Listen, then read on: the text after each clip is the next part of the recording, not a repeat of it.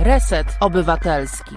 Dobry wieczór wszystkim. Jest czwartek, 22 lipca 2021 roku. Minęła godzina 19. Ja nazywam się Marta Woźniak i zapraszam Państwa na nasz cotygodniowy program w Resecie Obywatelskim, czyli To jest wojna, w którym no, rozmawiamy sobie o szeroko pojętym feminizmie, o strajkach kobiet, dlaczego jest nam feminizm potrzebny. Rozmawiamy sobie oczywiście o aborcji. E, tak też będzie dzisiaj. W zeszłym tygodniu rozmawialiśmy trochę o cnotach niewieścich. Tutaj redaktor Kornel Wawrzyniak spieszył z wyjaśnieniami, co też pod pojęciem cnót myślał i sądził Arystoteles, y, bo moje nieudolne czytanie Tatarkiewicza no, nie do końca dobrze wyszło, ale y, tutaj sytuację uratował zdecydowanie redaktor y, Wawrzyniak. Natomiast w zeszłym tygodniu rozmawialiśmy również z Ewą Kacak-Niemczuk z Piaseczyńskiej Rady Kobiet, która podpowiadała nam i gorąco zachęcała do formowania takich rad kobiet przy samorządach, jak one powstają, czym one się zajmują Mm, ale też opowiadała Ewa Kacak-Niemczuk, jak wyglądało strajkowanie Piaseczna w cieniu stolicy, bo Piaseczno od Warszawy dzieli mm, no 15-17 kilometrów, w związku z czym e, tam również e, te jesienno-zimowe strajki były. Mm, ludzie wychodzili na ulicę, nie zgadzając się na to, na poczynania Trybunału Julii Przyłębskiej. E, jednak sam charakter tych strajków był oczywiście zupełnie inny, natomiast równie ważny, bo równie ważne jest to, by odnotowywać w swoich mniejszych miejscowościach i nie oglądać się na to, co robi stolica naszego województwa, bo właśnie te mniejsze miejscowości pokazały, że mają odwagę, ludzie wychodzący na ulicę pokazali, że mają odwagę. I to jest po prostu ważne, dlatego mówimy naprawdę o ogólnopolskim strajku kobiet. To jest około ponad 500, a nawet i 600 miejscowości, które strajkowały. Nie zapominajmy o tym. Mm, natomiast e, dzisiaj, dzisiaj porozmawiamy sobie trochę o liczbach, bo akurat Ministerstwo Zdrowia, mm, Ministerstwo Zdrowia przekazało przekazało taki raport e, związany z tym, ile e, no, legalnych aborcji e, wykonano w Polsce w 2020 roku. Gdyby prawo obowiązywało mm, jeszcze gdyby zostało ustanowione w tym 2019, no to legalnych w tym rozumieniu byłoby tylko, byłyby tylko 23 aborcje, ale o tym sobie za chwilę porozmawiamy z Natalią Broniarczyk z aborcyjnego Dream Teamu, która y, no, ma również dane z aborcji bez granic, bo tych aborcji nie było tylko 1076, mm, jeżeli chodzi o Polki. Natomiast e, w drugiej części zrobimy sobie strajkówkę, więc jeżeli mają Państwo um, przygotowane newsy pod naszą dzisiejszą strajkówkę, no to y, wiadomo, że czekam y, na Państwa na Państwa po godzinie 20, również z telefonami, bo może Państwa coś zszokowało albo coś warto byłoby nagłośnić. Razem, pamiętajmy, tworzymy ten nasz wspólny, wspólne medium obywatelskie, Reset Obywatelski. Przypominam z tego miejsca, że to jest miejsce właśnie dla wszystkich. Mogą Państwo się zawsze udzielać, mogą Państwo zawsze komentować. Chcemy tutaj sobie zadawać pytania, chcemy mieć wątpliwości i je rozwiewać. Dlatego ważny jest też Państwa głos w tym wszystkim, mm, żebyśmy wspólnie obywatelowali. Jeżeli Państwu się podoba to, co robimy, odsyłam Państwa na naszą naszą stronę internetową resetobywatelski.pl. Tam mogą Państwo nas wesprzeć przez zrzutkę, przez Patronite'a, przez PayPala. Również jest e, możliwość e, dla osób mieszkających e, poza granicami Polski, żeby wspierać finansowo Reset Obywatelski, no bo nie ukrywamy, że bez państwa to się po prostu nie udaje i nie dzieje. Prosimy również oczywiście o te słynne łapki w górę, o podsyłanie nas dalej w świat, o udostępnianie, o wspominaniu o, o resecie obywatelskim w rozmowach ze znajomymi, bo to też jest ważne. Przypominam Państwu, że jesteśmy jesteśmy na Twitterze, na Facebooku i na Instagramie, więc tam też mogą Państwo śledzić to, co się u nas dzieje, z kim rozmawiamy w programach i do czego na przykład wrócić. Więc e, to też proszę sobie tutaj odnotować.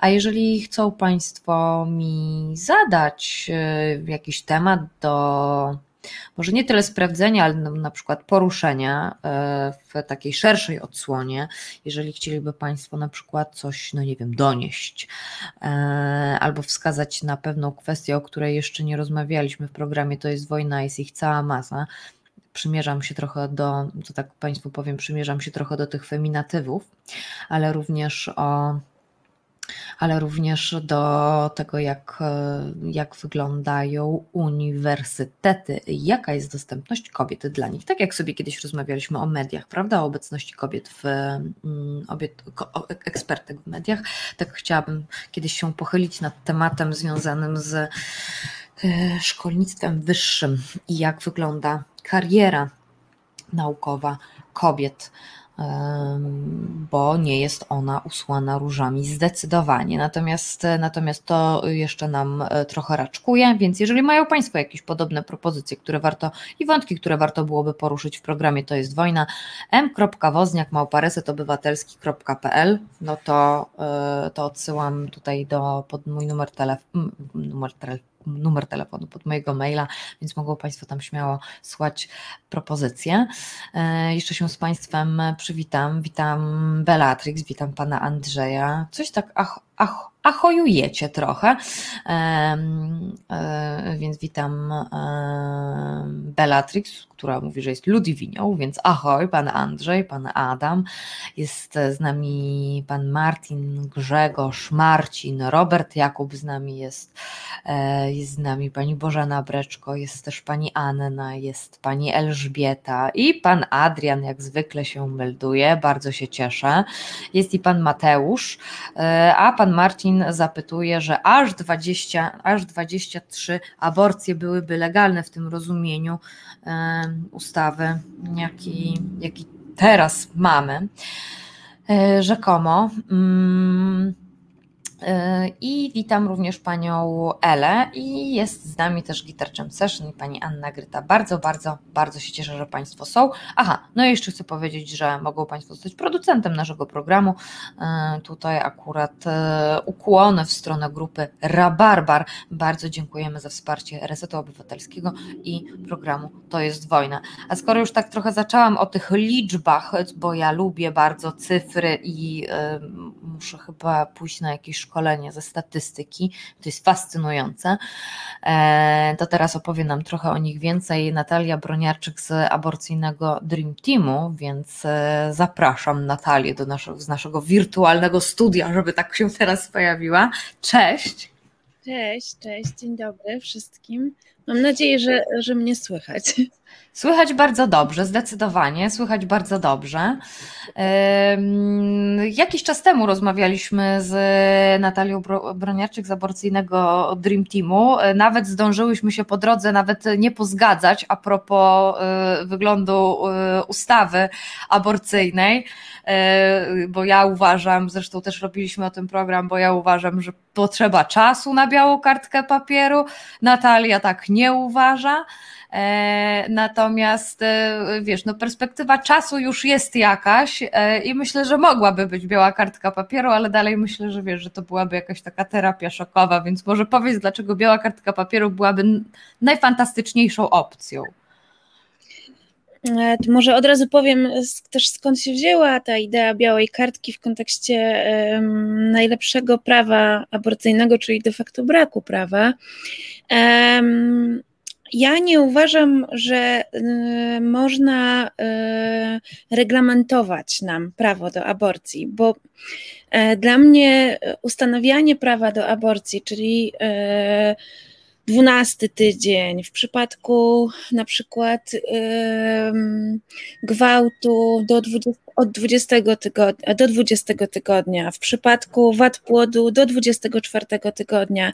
To jest trochę takie przyznawanie nam po trochu kawałka praw, a nam się to prawo należy po prostu, dlatego że umiemy myśleć, dlatego że umiemy podejmować za siebie decyzje, dlatego że w danym momencie życia wiemy, co jest dla nas najlepsze. E, I, I te decyzje i tak podejmujemy po prostu. Niezależnie od tego, jakie jest prawo, to i tak zawsze jest jakaś część aborcji, która dzieje się poza prawem, dlatego że ktoś się nie zmieścił, ktoś się e, spóźnił, jakaś osoba nie skompletowała e, wymog, wymaganych dokumentów na czas. E, I dlatego uważam, że nie powinno być oddzielnego prawa do aborcji, po prostu powinna być aborcja dostępna, tak jak dostępne są każde inne zabiegi medyczne. I dlaczego uważam, że, że powinno się to wprowadzić od razu? dlatego że uważam, że prawo kształtuje rzeczywistość i jeżeli e, będziemy e, umacniać w ludziach przekonanie, że do tego 12 tygodnia aborcja jest ok, a po 12 tygodniu już nie, to potem będzie nam bardzo trudno tą białą kartkę wprowadzić. Natomiast y, no tylko w Kanadzie jest biała kartka, więc ja jestem idealistką i zdaję sobie Ale sprawę. Ale po 31 latach, więc wiesz, ja sobie myślę od razu w głowie, że te 31 lat musiało upłynąć. Ja wiem, dużo bardzo, bardzo dużo to jest lat. Ale wiesz, ale już wtedy, po 31 latach już Kanadyjczyków to w ogóle nie dziwi w takim wypadku. Tak, ale w Kanadzie też przeszło... to prawo od całkowitej kryminalizacji, czyli od, od sytuacji, w której kobiety były karane za własne aborcje, a lekarze byli i lekarki byli, były karane za wykonywanie aborcji. I um, w pewnym momencie po prostu Sąd Najwyższy kanadyjski orzekł, że to jest zabieg medyczny i powinien być on dostępny bez podawania przyczyny i bez um, takiego właśnie oceniania, czy to jest dobra sytuacja, wystarczająco dobra sytuacja, aby móc kobiecie e, pomóc przerwać e, ciążę. Po prostu Sąd Najwyższy powiedział, jest to sytuacja, w której kobieta wie, co robi, a lekarz powinien ją w tym wesprzeć. I ja, mm, pomimo tego, że nie jestem jakąś, um, chyba, żeby to nie zabrzmiało bardzo źle, Mam dosyć słabe zdania o polskich ginekologach i ginekolożkach w kontekście aborcji. Wiem, że oni zazwyczaj jednak działają niestety wbrew kobietom i ostatnie pół roku, w zasadzie już 8 miesięcy od, od wyroku z 22 października pokazuje to jeszcze dobitniej. Mamy coraz więcej pacjentek, które nam się skarżą na to, w jaki sposób są traktowane przez e, ginekologów. E, pokazuje mi, że to rzeczywiście byłoby bardzo trudne, bo to byłaby rewolucja, gdyby nagle lekarze, lekarki mieliby robić aborcję i nie mieć na piśmie napisane na kartce, co mogą, a czego nie mogą. E, ale też pokazuje mi obecna sytuacja, że nawet jeżeli jest napisane, co mogą, a czego nie mogą, to i tak robią co chcą. Mhm. E, więc trzeba byłoby zrobić coś, żeby chcieli. No i tutaj ogromną rolę jest. E, e, ogromna rola jest tak naprawdę w destygmatyzacji aborcji, to znaczy w pokazywaniu tego, że aborcja i tak się dzieje. I po to potrzebne są liczby. I o tym też dzisiaj się, po to się też dzisiaj spotkałyśmy, żeby o tych liczbach trochę porozmawiać, bo My rzeczywiście jako, jako aborcyjne Dream Team, ale też jako Aborcja Bez Granic, e, po to pracujemy też, żeby pokazywać rzeczywistość aborcyjną i też, żeby pokazywać, że niezależnie od tego, jaka jest ustawa, to Zawsze, naprawdę zawsze osoba w niechcianej ciąży znajdzie możliwość przerwania ciąży i oczywiście są e, to bardzo różne sytuacje. Niektóre osoby będą musiały się nakombinować i będą musiały pożyczyć pieniądze, będą musiały nakłamać, będą musiały zrobić to w atmosferze wstydu, a innym os osobom bardziej uprzywile uprzywilejowanym przyjdzie to znacznie łatwiej, ale generalnie liczba aborcji nie zmienia się i mamy Oczywiście tylko szacunki. Mamy szacunki e, Federacji na Rzecz Kobiety i Planowania Rodziny, które mówią, że Co roku od 80 do nawet 150 tysięcy kobiet przerywa ciążę w Polsce, od 80 tysięcy do 150 tysięcy. My, kiedy weszła. Poczekaj, poczekaj, do, do, do ilu tysięcy? 80 czy 150? Od 80 tysięcy do 150 tysięcy rocznie, każdego roku. My mamy już takie liczby, e, które mogą nam pokazać też skalę. E, każdego dnia od 22 października 2020 przynajmniej trzy osoby dziennie wyjeżdżają za granicę na aborcję z nami, a bardzo wiele osób wyjeżdża samodzielnie, bez naszej pomocy. Z naszą pomocą, czyli z aborcją bez granic, do Anglii, do Holandii, e, do Berlina, do Niemiec, ale też coraz częściej e, do e, Czech. Ale są też osoby, które jadą do słowackich klinik i my ich nie liczymy, ponieważ nie, nie pracujemy w Słowacji. Są też osoby, które wyjeżdżają do Francji, do Austrii, więc minimum trzy osoby dziennie co daje e, miesięcznie około 90 osób, rocznie około tysiąca, e, ponad tysiąc. I to mnie bardzo jakoś nie dziwi, dlatego że pamiętajmy, że te statystyki, które są publikowane przez rząd każdego roku, a z wykonania ustawy, bo to są statystyki z wykonania ustawy o planowaniu rodziny i ochronie płodu ludzkiego, mówią nam, że każdego roku według E, ustawy w każdym publicznym e, szpitalu, w którym wykonuje się zabiegi, łącząc te dane, wychodzi nam około tysiąca zabiegów. My te zabiegi przejęłyśmy. I my to widzimy, że te tysiąc zabiegów, które było do tej pory według ustawy każdego roku, są na naszych barkach i zależne są wyłącznie od pieniędzy darczyńców. E, a poza tym mamy 12 osób dziennie e, w takie najbardziej, e, bym powiedziała, spokojne dni, e, do nawet 90 osób każdego dnia, które biorą tabletki z naszą pomocą. Od 12 do 90, chociaż powiedziałabym, że ostatnio jest coraz więcej, które przerywają, przerywają ciążę tabletkami w domu i na pół roku od wyroku, czyli na 22 kwietnia, E, kiedy liczyłyśmy te liczby, to wyszło nam, że tych osób było około 17 tysięcy, które przyjęły z nami tabletki w domu od 22 e, października. W tym momencie tych osób jest ponad 20 tysięcy.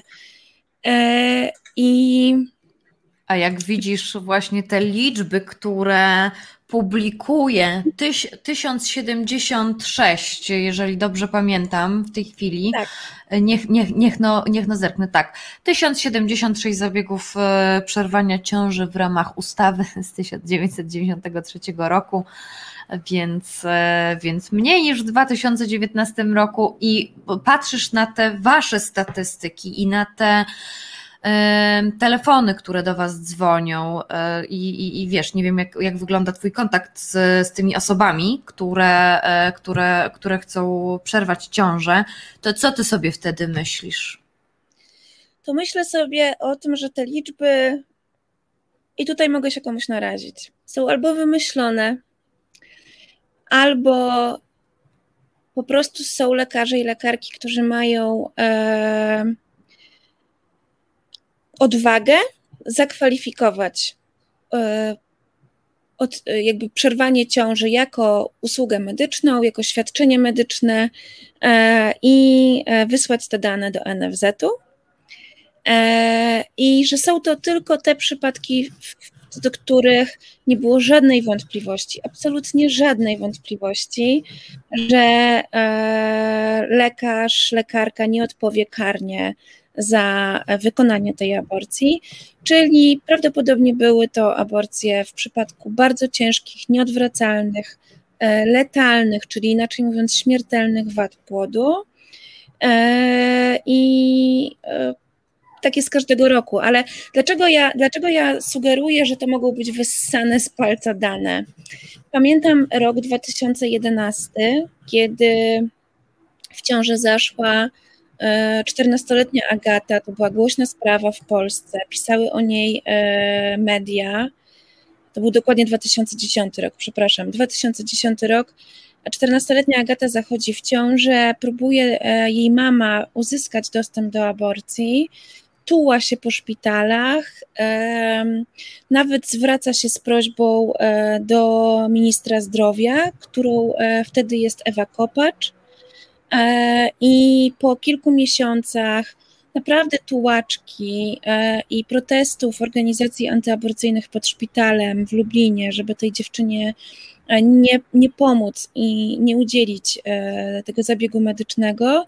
W końcu ta aborcja, aborcja się udaje dokładnie e, w Gdańsku, dzięki pomocy Ewy Kopacz zresztą, a w statystykach za 2010 rok nie ma tej aborcji w tych liczbach. Po prostu nie ma, nie ma, jest w liczbach zero, w liczbach przy aborcjach z gwałtu i przemocy seksualnej, bądź przy e, aborcjach, które są e, Czyli powodu... zabronionym, tak? O? Tak, mhm. Pamiętajmy, że czyn zabroniony to nie jest tylko gwałt, to jest również stosunek kazirodczy albo stosunek z osobą poniżej 15 roku życia. To jest właśnie czyn zabroniony. Mamy zero. To znaczy, że ta Agata miała tu aborcję, czy nie? E, I no to jest właśnie to, że te statystyki myślę, że należy, należy na nie patrzeć bardzo ostrożnie, no bo one na pewno nie oddają rzeczywistości, to wiemy. E, a druga rzecz to to, że naprawdę w szpitalach jest jeszcze jedna forma zbierania statystyk z aborcji, czyli tak naprawdę z poronień. Bardzo często pacjentki trafiają do szpitali z zatrzymanym bądź z poronieniem w toku. Lekarze i lekarki nie, nawet nie chcą, bo to nie jest tylko to, że nie, nie mogą, ale nie chcą nawet e, często sprawdzać, czy e, pacjentka wzięła leki poronne, żeby to poronienie się rozpoczęło i rejestrują taki zabieg jak poronienie. E, mhm. Więc bardzo dużo, bardzo dużo e, aborcji, które mają jakikolwiek kontakt z ochroną zdrowia, e, czyli mogłyby zostać zakwalifikowane, nie są kwalifikowane, bo są rozpoznane jako poronienie w toku, którym się po prostu pomaga albo poprzez łyżeczkowanie kończy się takie poronienie, albo poprzez podanie kolejnych tabletek mizoprostolu.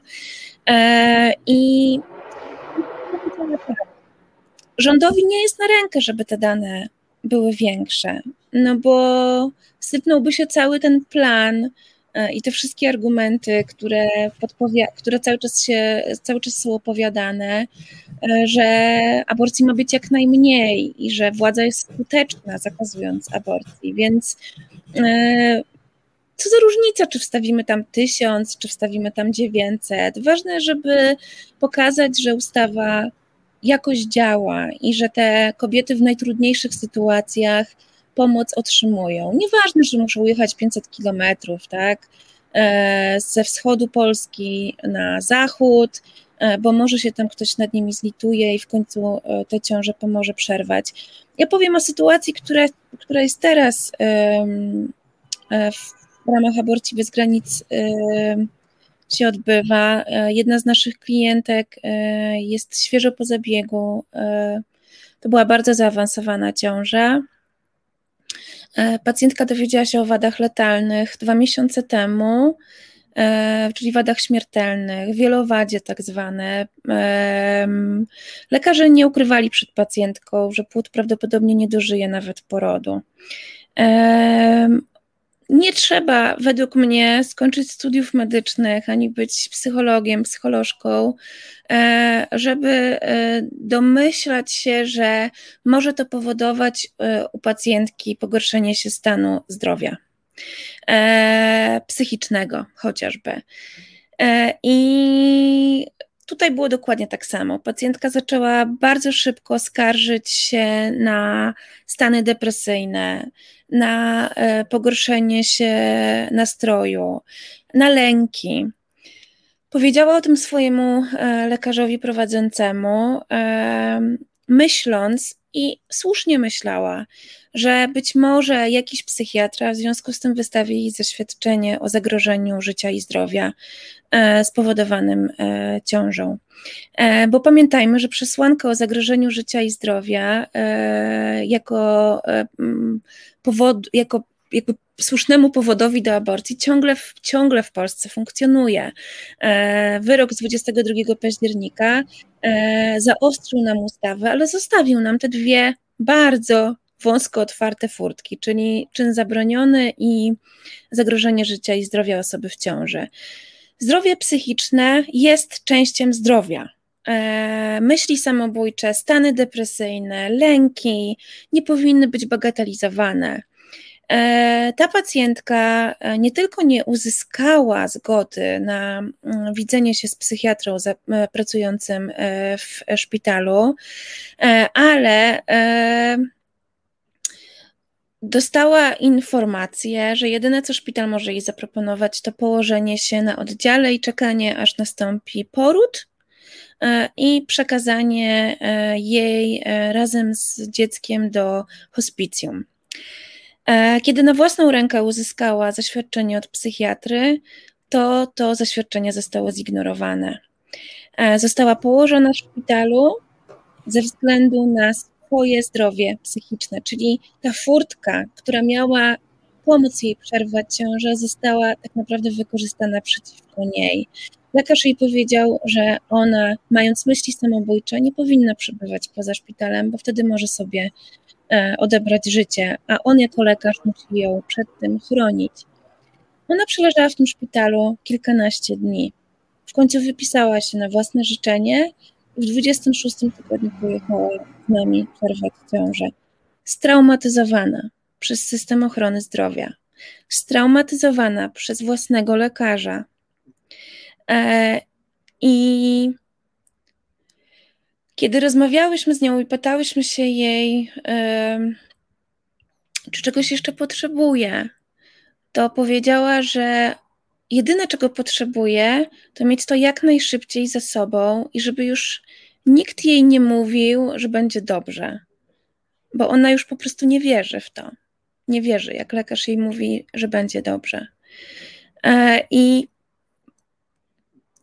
I opowiedziałam tę historię, bo, bo chcę pokazać, jak e, ta, ten wyrok z 22 października, e, ale też jak w ogóle ustawa nasza z 93 roku zminimalizowała tak naprawdę e, kobietność, w ogóle bycie kobietą w Polsce, że nikt już, nikt już nas nie słucha, nikt już tak naprawdę, e, nikogo już z personelu medycznego czy z polityków nawet jeżeli ich obchodzi, co my czujemy, to i tak nie, nie zamierzają z tym nic zrobić.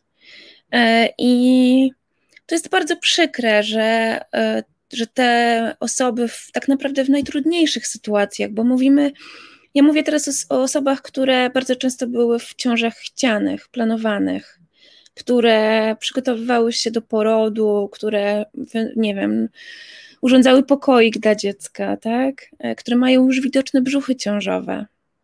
E, w jaki sposób one są traktowane i, i, i jak dobrze, że ciągle są ludzie, którzy chcą fundować takie aborcje, którzy chcą płacić za takie zabiegi. Um, I tutaj powiem zupełnie nieśmiało, jak dobrze, że są organizacje też, nie nieśmiało, jak dobrze, że są organizacje, które pomagają e, w takich sytuacjach ale to nie powinno być tak, że los tych osób zależy tak naprawdę e, od wyłącznie solidarności międzynarodowej, solidarności kobiecej, solidarności obywatelskiej, e, a, a państwo ma nas całkowicie gdzieś, a lekarze jedyne co mają do zaoferowania to hospicjum. Tak nie powinno być. Tutaj w mm, akurat Rzeczpospolita zrobiła mm, właśnie ten taki raport z tych danych, e, o których wcześniej w, wspominałaś. I e, oczywiście historia, e, historia mm, tej pani, o której, którą opisujesz, jest e, no nie, do, nie do wyobrażenia. To znaczy, mam takie poczucie, że tak jak też powiedziałaś wcześniej, że nie myśli się o człowieku, tylko o tym, co mnie grozi, jeżeli wiesz, jeżeli zdecyduje się po prostu na, e, na przeprowadzenie zabiegu aborcji. No i oczywiście tutaj już wchodzą klauzule sumienia i tak dalej, i tak dalej, bo to też ma jakieś znaczenie. A inna rzecz, o której pomyślałam, bo ja mam e, fatalne doświadczenie z ginekologami, z ginekolożkami również i e, mam takie poczucie, że to jest tak strasznie męczące dla człowieka, ale generalnie znalezienie sobie takiego lekarza, z którym by się miało, wiesz, z którym się rezonuje, z którym się ma flow, który ciebie rozumie i nie, nie, jak przyjdziesz, bo sobie coś nawet przeczytałaś w Google, żeby uzupełnić wiedzę w jakiś sposób, to nie będzie na ciebie, wiesz, pyszczył. To jest po prostu przerażające. Przepraszam, trochę przepraszam wszystkich lekarzy, ale takie są czasami naszych e, pacjentów i pacjentek doświadczenia i naprawdę jest bardzo trudno. E, no i ja przez różnego rodzaju swoje doświadczenia z lekarzami mam takie e, no, zaufanie różne po prostu, więc trzeba mnie, trzeba mnie wypychać, jeżeli muszę iść do lekarza. To akurat jest to takiej sytuacji, ale nie wyobrażam sobie właśnie sytuacji, którą, którą ty opisujesz, że lekarz po prostu tak bagatelizuje problem, bo wtedy też przychodzi mi do głowy coś takiego, to co, to ktoś musi umrzeć? Tylko, że my mamy przypadek śmiertelny w Polsce. I też go nikt nie pamięta. E, znaczy, pewnie niektóre osoby pamiętają, ale mamy przypadek e, Agaty Lamczak. E, to z kolei 2005 rok. E, dwa, e, znowu chyba się walnęłam o rok, 2004 dokładnie, bo było 15-lecie w 2019. Agata Lamczak e, zaszła też w ciążę chcianą, planowaną, była bardzo młodą osobą, mieszkanką Piły, zaczęła odczuwać silne bóle brzucha na początku ciąży i była bardzo zdenerwowana tym, że to może zagrozić rozwojowi ciąży, więc skrupulatnie się badała e, i stosowała się do wszystkich zaleceń e, lekarskich. Okazało się, że równolegle z ciążą rozwija się wrzodziejące zapalenie jelita. I kiedy trafiła do szpitala w piątym na przełomie czwartego i piątego miesiąca lekarze zapytali ją, czy ona um, zgadza się na leczenie, które może e, inwazyjnie wpłynąć na rozwój ciąży. Ona, mając przekonanie, że e, lekarze będą równolegle troszczyć się o jej zdrowie i zdrowie płodu, napisała zaświadczenie, e, podpisała zaświadczenie, w którym e, było napisane, że nie zgadza, się na, nie zgadza się na leczenie, które miałoby e, wpłynąć na rozwój płodu, ale upewniała się u lekarzy, czy to będzie, czy ono wyzdrowieje, tak? Czy, czy jest możliwe, żeby wyzdrowiała. Kiedy choroba już postępowała i Agata w zasadzie miała co chwilę jakiś zabieg, e, który miał uśmierzyć ból, E, a przeciwbólowo była leczona wyłącznie apapem, nie podawano jej żadnych silniejszych środków ze względu właśnie na ciążę. Jej matka e, w szpitalu e, upomniała się u lekarza. W pewnym momencie, kiedy Agata już była prawie nieprzytomna, powiedziała lekarzowi, że proszę ratować moją córkę. I lekarze wtedy zasłonili się tym papierkiem. Nikt już nie zapytał Agaty, czy ona zmieniła zdanie. Nikt już jej nie, nie słuchał, nikt już nie sprawdzał, czy to, co ona podpisała kilka tygodni temu, jest ciągle aktualne. E, Agata zmarła e, pod koniec piątego miesiąca, e, a lekarze nie ukrywali, że dopóki płód będzie dawał oznaki życia, dopóki będą, do, do tej pory będą stosować tylko tak naprawdę le, leczenie no, podtrzymujące. E, I to była straszna sprawa. To była sprawa, która e, według mnie powinna nami wstrząsnąć, powinna być naszym jakimś takim drogowskazem, tak jak w Irlandii sprawa Savity Helena Panawar, czyli Irlandki, e, irlandzkiej imigrantki, która pochodzi, pochodziła z Indii, która również zmarła w bardzo podobnych okolicznościach. E, niewątpliwie przyczyniła się do zmiany prawa e, w Irlandii. my mamy ofiary polskiego zakazu aborcji, tylko. Ja jestem ciekawa, dopiero... o ilu nie wiemy. Właśnie, o wielu nie wiemy i też mogę powiedzieć tak y, z żalem, że dopiero od 2016 roku chyba też jako społeczeństwo zaczęliśmy się interesować tym tematem, bo wcześniej był bardzo długo marazm i ja sama też go miałam.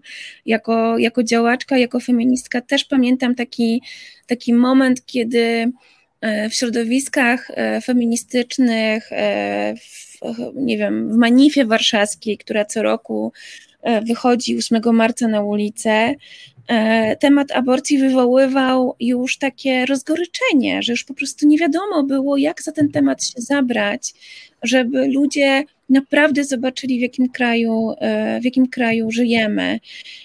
I dopiero w 2016 roku, kiedy groził nam no, okropny zakaz, to znaczy taki naprawdę bym powiedziała mokry sen fundamentalistów, taki najgorszy, najgorszy scenariusz, no bo to, co nam zafundowało Ordo Juris w 2016 roku, e, to jest to jest naprawdę najgorsze prawo, jakie może być, bo nie wiem, czy, czy Państwo pamiętacie, ale tam, była, tam było karanie kobiet za własne aborcje, tam było wprowadzenie morderstwa prenatalnego do kodeksu karnego, tam były wręcz pomysły, żeby sprawdzać, czy poronienie nie było e, samoistne. No to już po prostu, już trzeba być sadystą, żeby takie pomysły proponować. I, e, i to nas wyprowadziło na ulicę, to nami trochę, to nami trochę trząknęło. Tak, wtedy do... pamiętam, to się udało, udało się mu to e, zatrzymać, ale no widzisz, na jak długo e, są cały czas nowe pomysły, może jednak nie tak radykalnie, to trochę inaczej i lżej, ale dalej jest to z wielką szkodą, bo w e, chociażby z tej statystyki oficjalnej 23 aborcje byłyby e, jakby legalne w rozumieniu tego, co jest obecnie obowiązujące, przy czym sprawdziłam i tylko dwie byłyby, e, tylko dwa zabiegi aborcji były jakby w wyniku czynu zabronionego. I mhm. e, w to na przykład bardzo mi się nie chce wierzyć. Akurat. Tak, bo to też pokazuje, że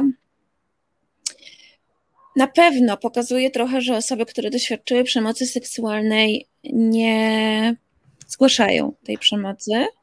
No żeby móc dostać aborcję w Polsce, kiedy y, ciąża powstała na skutek y, czynu zabronionego, to trzeba tę przemoc zgłosić. Trzeba iść na policję, trzeba dostać papierek od prokuratora, E, na którym będzie napisane, że ciąża powstała na skutek przemocy seksualnej i tylko z takim pismem e, lekarz, lekarka e, może wykonać zabieg.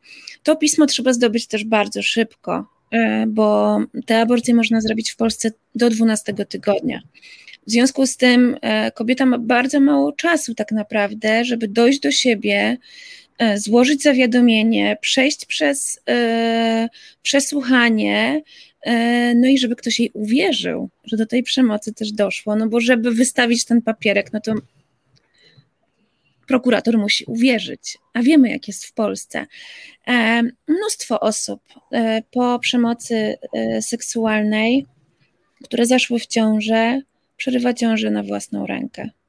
I my to widzimy. Nie ma tygodnia, żeby się nie zgłaszały do nas jakieś kobiety, które Najczęściej e, w związkach, to też jest kolejny mit, najczęściej zachodzą w ciążę na skutek przemocy seksualnej ze swoim byłym partnerem, który ciągle oczekuje e, seksu, e, będąc gwałcone przez swoich mężów, będąc w jakiejś takiej jeszcze relacji zależności wobec kogoś, z kim były wcześniej, E, I to jest taka podwójna stygmatyzacja, bo one z jednej, z jednej strony wstydzą się tej przemocy, a z drugiej strony wstydzą się też tego, że w ogóle myślą o aborcji. E, one nie miałyby czego szukać na policji. One nie miałyby mhm. czego szukać, bo poszły na policję i powiedziały, że ich mąż, je, ich, ich mąż ją zgwałcił. No Mało i... tego, znaczenie miałoby również, i to też uważam, że musimy sobie to bardzo mocno jakby uświadamiać jednak, że jeżeli mieszkamy w dużym mieście, mamy zupełnie inny inny pogląd i inną relację, na przykład z własnym komisariatem, a inaczej jest zupełnie, kiedy się mieszka w pięciotysięcznej miejscowości, na przykład gdzie się wszyscy, ale absolutnie każdy się z tych pięciu tysięcy osób mieszkających tam zna i każdy o wszystkim wszystko wie, więc policjant jest kolegą tego, hipotety, hipotetyzuję tutaj, policjant jest kolegą oprawcy albo twoim i to zależy, komu Lekarz kto wierzy. Lekarz też jest zapewne czyimś znajomym, więc nawet jeżeli ktoś do niego przyjdzie z takim zaświadczeniem, no to może nie chcieć tego zrobić, bo, nie chcieć, bo może nie chcieć mieć łatki e, tego strasznego aborcjonisty. To jest coś, co niewątpliwie środowiskom antyaborcyjnym w Polsce bardzo się udało, czyli właśnie zastraszenie środowisk medycznych tymi, e, tymi łatkami. I żeby tutaj już nie być tak zupełnie surową wobec tych lekarzy. Ja też rozumiem, że oni się boją, no bo to jest ich praca, nie zawsze e, to są też ich decyzje. E, pamiętamy też sprawę Hazana, czyli jak był ordynatorem w, w jednym z warszawskich szpitalu, warszawskim szpitalu, to mówiło się wprost, no tam się nie robi aborcji, no bo tam Hazan jest ordynatorem, więc e, dopóki był Hazan, nie było aborcji. Jak Hazan został e, odsunięty e, w związku z tym naruszeniem, którego, e, które popełnił, kiedy okłamał swoją pacjentkę, ukrył przed nią e, choroby e, i wady płodu, no to jak odszedł, to zaczęto powoli wykonywać e, aborcję. Też każdy lekarz, no może nie każdy, ale większość ma jakiegoś przełożone, przełożonego, e, tworzy się jakiś klimat na oddziale, no i pewnych rzeczy się po prostu nie robi z lęku przed utratą pracy. Ja to wszystko rozumiem, ale to no należy... Też się nie robi, nie robi w pojedynkę jednak, bo to jest parę osób, które, które, e, które są w tym gabinecie zabiegowym też. Dokładnie, ale też pamiętajmy, że ja nie wierzę w rewolucję zrobioną przez jednego lekarza. Ja wierzę w to, że ich musi być sporo. To znaczy, że, że żeby lekarze zaczęli naprawdę wykonywać aborcję i przestali się bać, to muszą się zgromadzić, muszą się zgrupować, muszą stać za sobą ramię w ramię i tworzyć um, jakąś sieć i mówić o tym. Tak się dzieje też e, na Malcie teraz, że pomimo tego, że tam jest bardzo e, surowe prawo, e, surowsze niż w Polsce, bo jest kryminalizacja aborcji, czyli kara trzech lat więzienia nie tylko dla osoby, która wykonuje zabieg, ale też dla osoby w ciąży, czyli coś, czego w Polsce nie ma. No to od dwóch lat tworzy się sieć lekarzy. To jest bardzo mały kraj, też pamiętajmy, Malta jest o wiele mniejsza niż, niż Polska a już jest ponad 50 e, lekarzy i lekarek w Stowarzyszeniu e, Doctors for Choice Malta. E, I to są osoby, które pokazują twarze, to są osoby, które chodzą do mediów i mówią: Chcę pomagać moim pacjentkom. Nie chcę oszukiwać hmm. mojej pacjentki. To jest coś, czego my potrzebujemy. Potrzebujemy. No to trudne, to trudne, ale myślę, że nie do niezrobienia, że to się da zrobić. To się da zrobić, natomiast razem z tym musi iść e, naprawdę podnoszenie roli społecznej kobiet. E, my też musimy mieć w tym głos i też musimy e, pokazywać, że to my de facto podejmujemy decyzje, I prawo ma być od tego, żebyśmy te decyzje mogły podjąć bez atmosfery wstydu, bez popełniania przestępstwa, bez narażania naszych bliskich na e, przestępstwo, e, a lekarze są od tego, żeby nam pomóc te decyzje zrealizować. A nie od tego, żeby nas umoralniać, nie od tego, żeby nas straszyć, nie od tego, żeby E, wykorzystywać nasze historie do badań naukowych, bo to też się często zdarza, że do aborcji bez granic zgłaszają się osoby, które mówią, że no co prawda e, wada płodu jest rozległa, ale w szpitalu usłyszałam, że akurat takie wady są teraz badane, e, więc e, mogę poleżeć tam w szpitalu i będę pod bardzo dobrą opieką psychiatryczną, psychologiczną, a dzięki temu pomogę przyszłym e, kobietom w ciąży, bo mój rozwój ciąży będzie przebadany naukowo, powstanie raport i będzie wiadomo e, po prostu, jak potem w, przysz w przyszłości takie przypadki leczyć. No to jest okropne. Nie jest słyszałam okropne. o tym, że tak są wykorzystywane jeszcze. Zdarza się. W czasie COVID-u to się akurat działo nie tylko w Polsce, że e, mhm. brakuje badań nad tym, jak COVID wpływa na rozwój ciąży, więc wiele kobiet mówiło nam, że, że e, dostały takie propozycje właśnie bycia no, podmiotem badań. Ja jako tak trochę z angielskiego powiem socjolożka wannabe, bo jestem e, w trakcie robienia doktoratu na socjologii. E, żeby nie było, nie, nie, nie neguję badań, uważam, że badania są bardzo potrzebne. Natomiast kobiety w niechcianej ciąży, zwłaszcza dotknięte e, wadami płodu, powinny być słuchane i powinny, powinna być im udzielona pomoc jak najszybciej, a nie e, namawiane do poświęcania się jeszcze bardziej. Hmm. Bo dla mnie to jest namawianie do poświęcania. Natomiast, e, tak jak mówisz, a propos takiej solidarności lekarzy, solidarności kobiet, e, w ogóle solidarności takiej społecznej, stania za sobą murem obrony praw człowieka, bo o tym przecież rozmawiamy, e, to tutaj e, Państwo napisali bardzo dużo komentarzy zszokowanych historiami, które tutaj opowiadasz. Udało mi się w trakcie wygooglować rocznicę, jeżeli chodzi o Agatę, o której wspominałaś. To jest 24 września 2000 czwartego roku, e, gdzieś mi to tutaj mhm. mignęło, ale, ale teraz już, e, więc e, mogą Państwo doczytać, zresztą też jeśli wpiszą Państwo tę datę i przy okazji aborcyjny Dream Team, to również pojawi się materiał na ten temat na stronie facebookowej.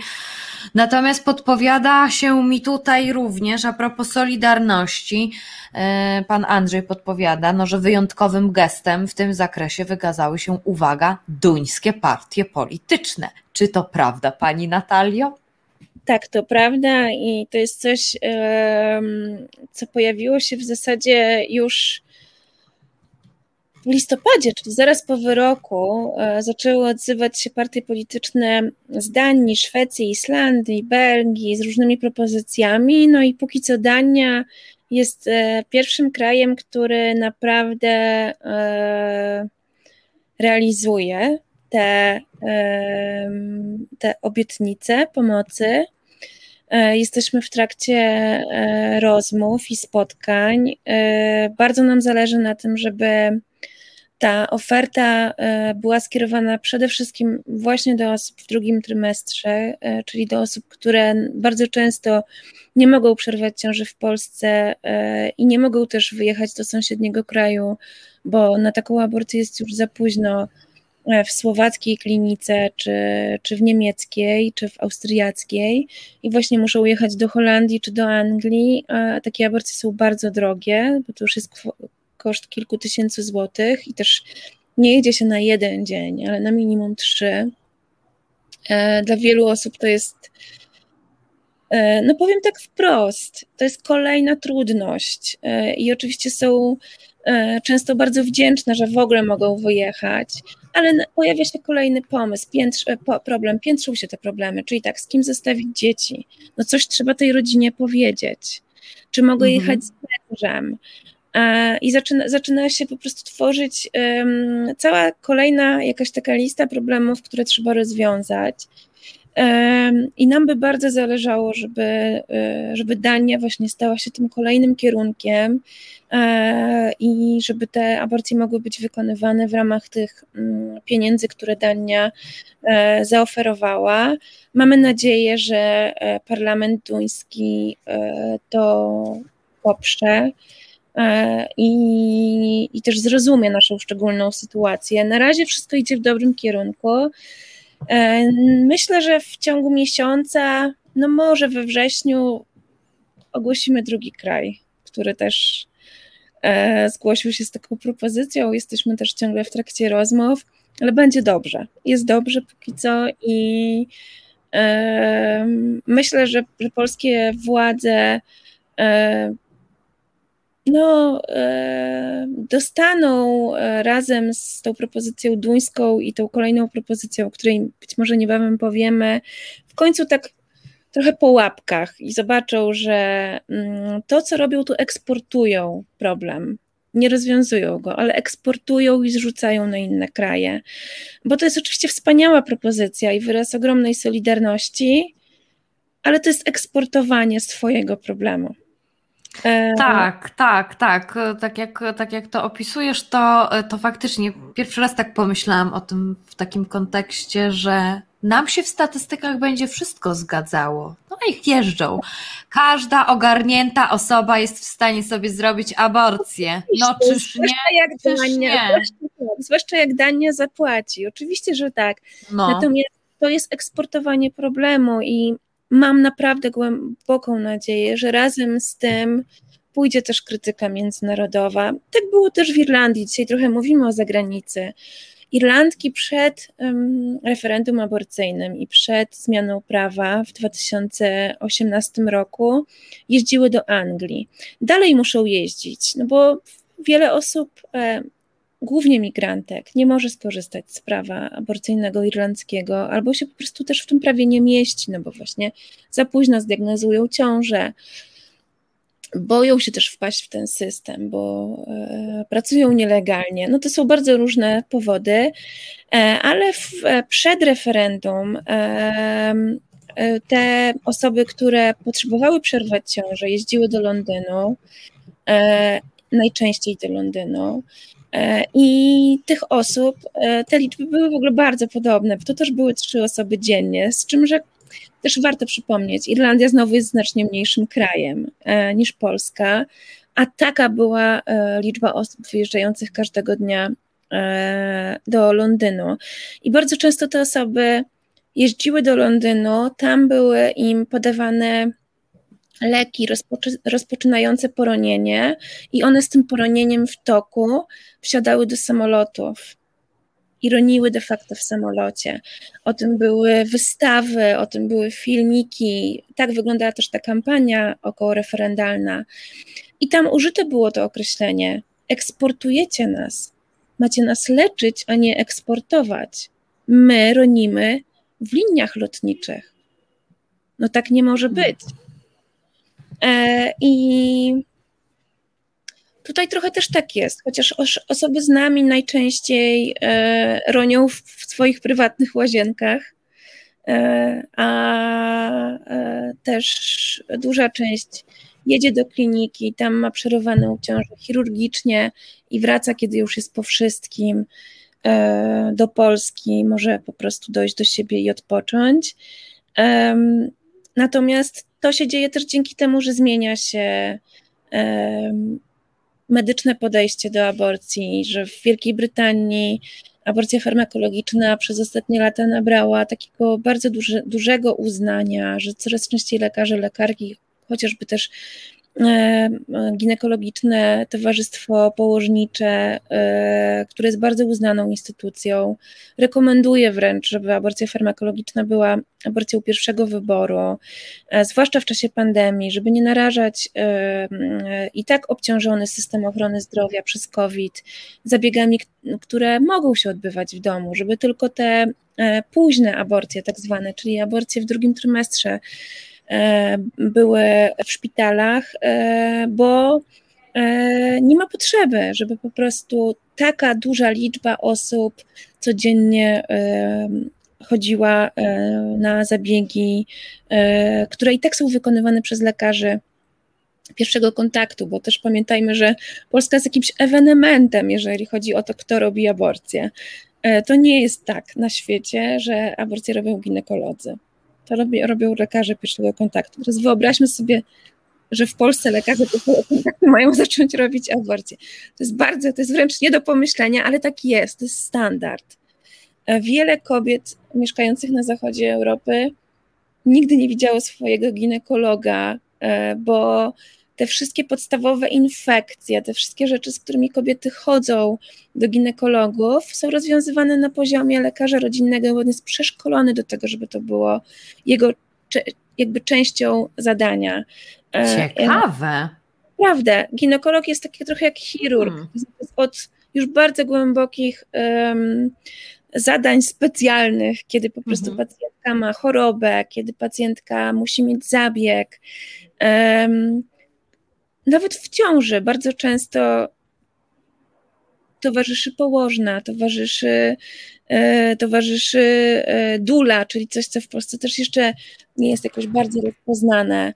E, lekarz pierwszego kontaktu jest naprawdę lekarzem, który ma o wiele większe możliwości niż w Polsce. I nie ma sensu, żeby robił rzeczy, które można zrobić samodzielnie i nie narażać się na krzywdę. Jesteśmy w bardzo, tutaj bym przekleła, ale nie zrobię tego. My jesteśmy bardzo do tyłu, o tak powiem, jeżeli mhm. chodzi o, o ginekologię i o to, jak jesteśmy traktowane też przez władze, ale i też przez system ochrony zdrowia. Tutaj pani Bożena skomentowała, że czekam na protest, e, e, a propos wiesz, tych wyjazdów e, i problemu mm, eksportowego. Czekam na protest ministra Rała przy czym e, inny nasz widz Robert Jakub podpowiada, musisz pamiętać o proteście ambasadora w Czechach, na co pani Bożena odpowiada, sięgam po ministra spraw zagranicznych, co tam ambasador, oczywiście z przymrużeniem oka, e, tutaj żeby nie było wątpliwości, natomiast no tak, tak, ale powiedz mi jeszcze ostatnią, ostatnią rzecz, bo już tak chciałabym skończyć z tą zagranicą, czy wiesz gdzie na przykład w tej chwili chwili procedowane jest, gdzie kobiety pod którą szerokością geograficzną walczą w tej chwili o legalizację, y, o taką, no bardziej takie mm, ludzkie prawo aborcyjne? Tak naprawdę na całym świecie. E, natomiast najwięcej e, dzieje się teraz zdecydowanie w e, Ameryce Południowej, w Ameryce Centralnej. E, konkretnie w Meksyku. Dwa dni temu czwarty stan meksykański zalegalizował aborcję. Na 32 stany meksykańskie tylko w czterech możemy zrobić aborcję do 12 tygodnia. Ale muszę powiedzieć, że w ciągu ostatnich trzech lat trzy stany zalegalizowały, czyli też to nabiera nabiera e, rozpędu. W 2007 roku pierwszy był Mexico City, a potem poszło w 2019 roku stan, którego nigdy nie umiem powiedzieć nazwy prawidłowo. Ja też nie wiem, jak wypowiedzieć. Tak. Oaxaca. Tak, nie wiem, potem... nie, nie, wiem, nie wiem. I później no jest... właśnie. E, trzy, trzy tygodnie temu Higaldo, no i przedwczoraj e... Veracruz. Veracruz. E, I e, oczywiście e, Ameryka Południowa tutaj i centralna przodują, tam się ciągle coś dzieje, tam one są ciągle na ulicach, ciągle walczą, ale to jest też region świata, w którym jest pełna kryminalizacja, a to bardzo sprawia, że na ulicach są ludzie. No bo jeżeli kolejna kobieta musi odsiedzieć wyrok za przerwanie ciąży, to one się momentalnie ubierają w te swoje zielone chusty i wychodzą na ulicę i upominają się o wolność dla tej kobiety.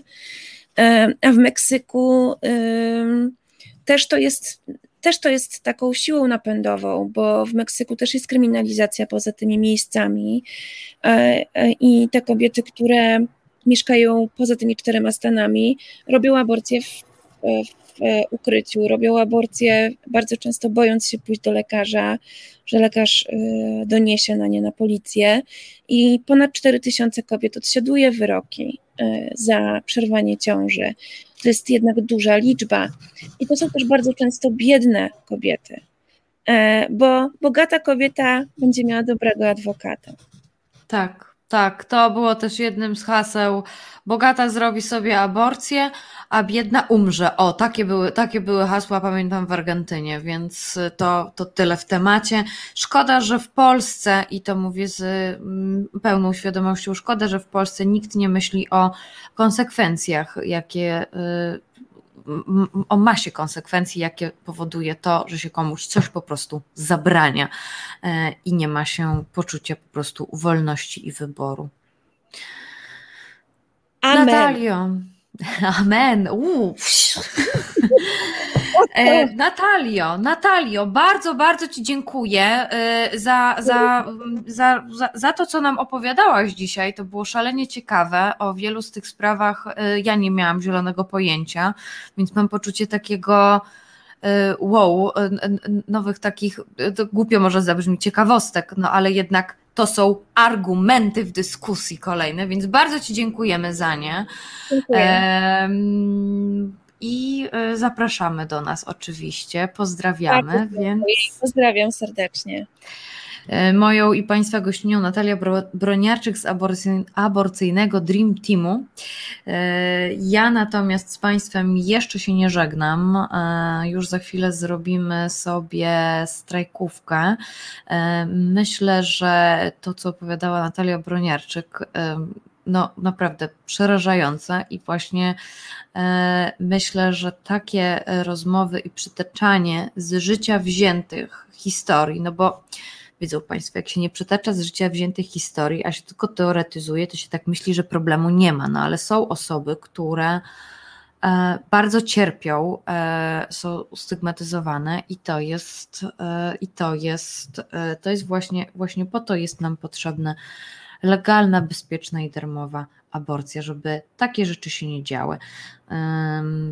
No to tyle, jeżeli chodzi o tę część. Yy, Robert Jakub podpowiada, czy będzie towarzysz redaktor nieśpieszny w.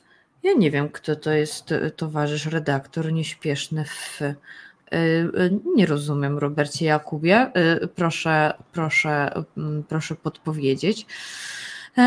Natomiast, y, natomiast Robert Jakub jeszcze prosi, chętnie bym posłuchał programu o różnicach w prawie do aborcji w A. katolickiej Polsce, B. judaistycznym Izraelu, C. muzułmańskiej Arabii Saudyjskiej.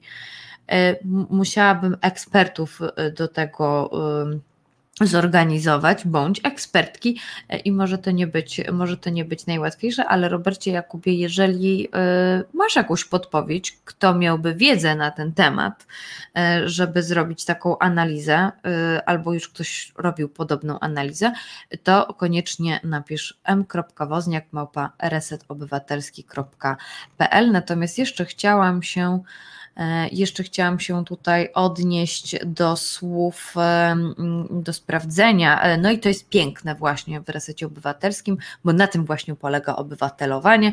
E, My rozmawiamy, e, zadajemy sobie pytania, zastanawiamy się głośno, podajemy statystyki. Wtem pani Bożena za- zagląda do oficjalnych statystyk policji. W kwietniu, maju 2021 roku było 50-60 potwierdzonych zgłoszeń. Zgłoszeń, e, jeżeli chodzi o gwałt, to około 600 zgwałceń rocznie i tylko dwie ciąże w wyniku czynu. Nie uwierzę. E, No to akurat są, to powinny być statystyki za 2020 rok, e, więc nawet jeśli, mm, to mimo wszystko ja też nie wierzę. Także, e, także to chciałam tutaj dopowiedzieć. Oczywiście wszystko jest systemem naczyń połączonych, bo ten system naczyń połączonych to tutaj Państwo słusznie podpowiadają i mówią o tabletce dzień po, podpowiadają Państwo o antykoncepcji e, i tak dalej, i tak dalej. To jest wszystko bardzo mocno, bardzo mocno ze sobą związane i o tym e, wiemy, e, ale dobrze by było, gdyby inni żeby gdyby z innymi też o tym, o tym rozmawiać, bo proszę pamiętać, my sobie tutaj możemy wiedzieć, możemy sobie dyskutować, ale warto wychodzić poza i dalej, E, a czasami, a czasami są też takie sytuacje, że nawet państwa, państwo mogą się zdziwić. Ktoś, kto uważali Państwo, że nie będzie z Państwem rozmawiać na temat na przykład e, aborcji, praw człowieka, nie wiem, rozmawiać na tematy polityczne, nagle Państwo tak zahaczył się, okaże, że ta druga osoba, która wydawała się niezainteresowana niczym nigdy, e, ma całkiem niezłe mm, stanowisko w jakiejś sprawie, z którym na przykład warto dyskutować e, albo powielać je dalej. Naprawdę warto próbować, tak sobie myślę.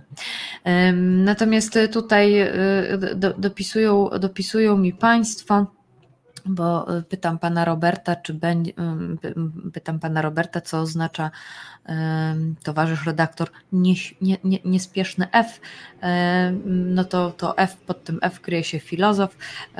Pan Andrzej dopytuje, czy Kornel. Nie, nie, nie, nie. Pan Kornel, redaktor Wawrzyniak, on gdzieś jest, y, więc y, będziemy akurat y, strajkówkę robić wspólnie i mam nadzieję, że Państwo przygotowali już materiały na ten temat. Dobrze, musimy chyba odetchnąć od tego gadania. Ja muszę, więc słyszymy się za moment, dlatego Krzysztofie poproszę Cię tutaj o zabawienie nas utworem muzycznym. Słuchasz Resetu Obywatelskiego. Reset Obywatelski działa dzięki Twojemu wsparciu. Znajdź nas na zrzutka.pl.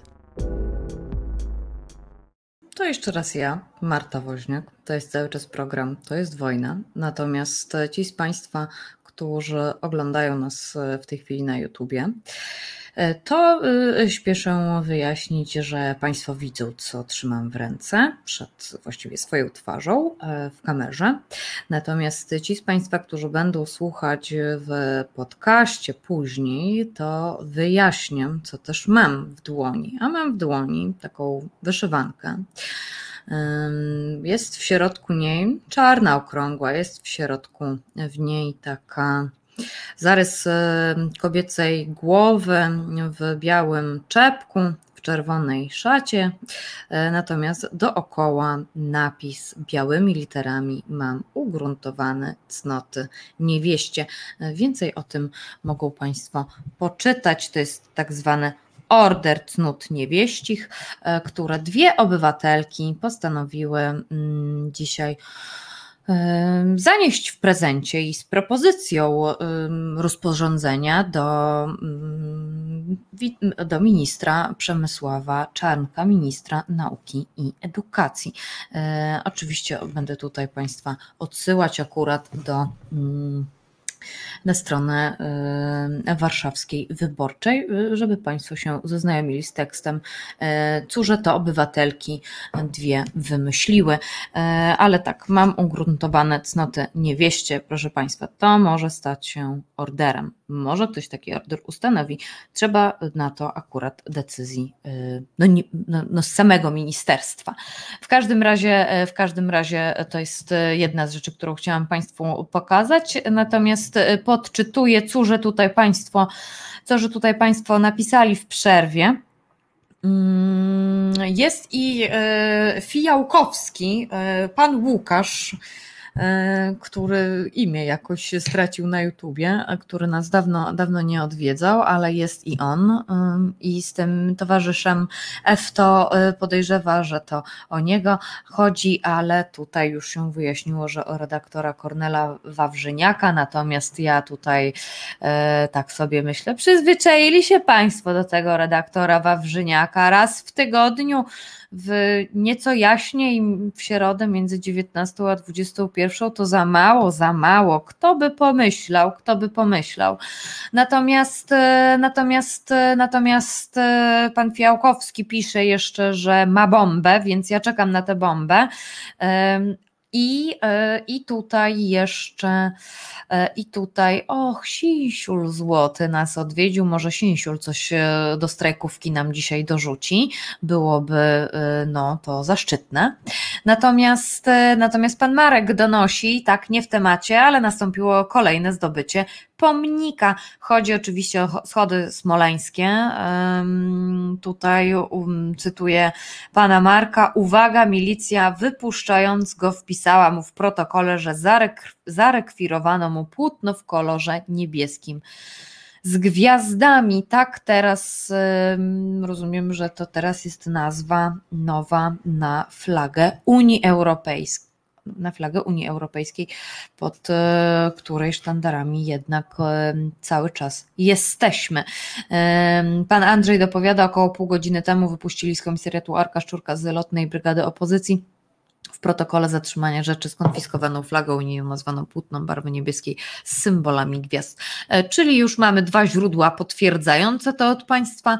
E, tak, tak, dzisiaj na Placu Piłsudskiego akurat w Warszawie się e, działo. Natomiast no to, no to, no to tak, tutaj mm, dopowiada, dopowiadają mi Państwo, witają się Państwo ze sobą. To miło, że mimo tak późnej pory jeszcze Państwo wkraczają tutaj, żeby po, po podsłuchiwać programu To jest wojna. E, a, pan Marek dopowiada, że wszystko Włodka Ciejki. No, nie mogę konkurować z Włodkiem Ciejką, bo akurat nie jestem na placu Piłsudskiego w tej chwili, nie byłam dzisiaj. E, natomiast, e, natomiast to dobrze, że są Państwo też czujni. Tutaj, tutaj, mm, o, witam panią Martę Hoppe, która też dawno chyba do, u nas nie gościła E, tutaj w komentarzach, więc cieszę się Pani Marto, że jest Pani z nami po tej drugiej stronie. Sięsiul dopowiada, temat snut niewieścich tak wszystkich zafascynował, że zrezygnowałem z habilitacji na ten temat. A może warto by było jednak do tego wrócić. E, no jeszcze, jeszcze dzisiaj e, widziałam, że bodaj Jacek Żakowski pisał dziś o cnotach rycerskich. Ja miałam taki pomysł chłopięcych, ale rycerskie brzmią jednak zdecydowanie, zdecydowanie, zdecydowanie jednak lepiej. E, I Robert Jakub jeszcze e, dopowiada, że wczoraj jeden z aktywistów e, też wszedł na schody z hasłem EU Help, Unią Europejską, ratuj. Tak, tak, tak. To miało miejsce, to miało miejsce również wczoraj, dzisiaj akurat już cała flaga Unii Europejskiej była razem z aktywistą na schodach smoleńskich. Mignęło mi jedno zdjęcie, mignęło, mignęło mi jedno zdjęcie yy, i to wygląda, no, tak flaga właściwie jest, yy, o, o, o, oplata te schody yy, z góry. Także yy, no cały czas uliczna opozycja działa cały czas. E, przypominam Państwu e, też o tym, e, nie żeby się jakoś szczególnie chwalić, ale myślę, że to też jest temat związany z programem To jest wojna, mianowicie ile kosztują aktywistów ulicznych, a nawet nie tyle aktywistów, co nas wszystkich, właśnie te protesty i, a właściwie nie protesty, ale to, co zgotowała nam władza, w wyniku czego są protesty, w wyniku czego jakby Cały czas wszyscy za to, za to płacimy. E, tekst jest dostępny mm, w tygodniku Warszawa na stronie warszawa.wyborcza.pl. Ile płaci, ile kosztuje uliczny aktywizm, to mogę Państwu jeszcze tak skrótowo powiedzieć, że e, według niektórych mało, według niektórych dużo, a według innych bezcen, bo pewnych rzeczy, jak na przykład relacje rodzinne, mm, jak na przykład e, to, co się dzieje w naszych głowach, czyli tutaj e, pomoc specjalistów e, z dziedziny psychologii czy psychiatrii jest, e, no tego się nie da po prostu policzyć. Nie da się policzyć czasu, jaki się poświęca. E, nie da się policzyć tych emocji, które na pieniądze, które nas, które nas to wszystko kosztują. A nawet nie da się policzyć, nie da się policzyć na złotówki, Pewnie gdyby ktoś się uparł, to by się dało, ale nie ma takich, e, nie ma takich osób. Z tego, co się zorientowałam, ile na przykład kosztuje służbę zdrowia to, żeby przyjść na SOR. E, tutaj akurat e, Tutaj akurat są informacje z y, Mazowieckiego Oddziału Narodowego Funduszu Zdrowia, że to są kwoty, które w jakiś sposób można policzyć, ale każdy przypadek każdego pacjenta jest zupełnie, zupełnie inny, więc trzeba by było ich liczyć po prostu osobno. Y, a też SORy są jedną z takich no, dość y, no, najbardziej kosztownych, w tym sensie, że sporo pieniędzy na to idzie z e, budżetu państwa. Także, e, także jest tego sporo, a policzmy jeszcze, policzmy jeszcze, jak to wygląda w przypadku policji. Jeżeli jakiś mundur na przykład został zniszczony, e, benzyna, e, te przecież dojazdy ze Szczecina, z Torunia czy z innych miejscowości do Warszawy, żeby, żeby tutaj opanowywać to, co te wstrętne baby zrobiły, no to, no to to też przecież kosztuje nas wszystkich podatników i wiele, i wiele, wiele więcej. Także odsyłam Państwa do, do, do tego tekstu mm, na Warszawskiej Gazecie Wyborczej. A teraz myślę sobie o tym, ażeby, ażeby y, zrobić sobie strajkówkę. Aha, Robert Jakub jeszcze y, dopowiada, że jutro w Brąkowie Tour de Konstytucja, w kolejnych dniach Giżycko, Suwałki, Białystok, Siedlce, Siemiatycza, y, ale też z tego co pamiętam chyba 31 lipca Grodzisk Mazowiecki. Nie jestem, nie jestem pewna, to akurat dla osób e, mieszkających w województwie mazowieckim to tak o. E, więc e, tak, Tour de Konstytucji cały czas, cały czas trwa i jest. Natomiast, natomiast tak, zróbmy sobie strajkówkę. Aha, pan Fijałkowski, czy dopowiada już, czy dopowiada już tę bombę, którą ma, bo chciałabym bo chciałabym y, ją tutaj również obwieścić, jeśli to jest w ogóle bomba.